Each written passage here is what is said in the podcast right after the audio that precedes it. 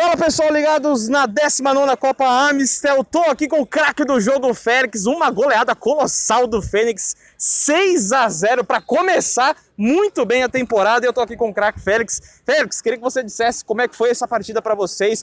Foi fácil, não foi? Como foi estrear? E também tá aqui seu Vale Amistel, né? O craque do jogo ganhou o Vale Amistel aqui. Vai depois dar uma bebidinha.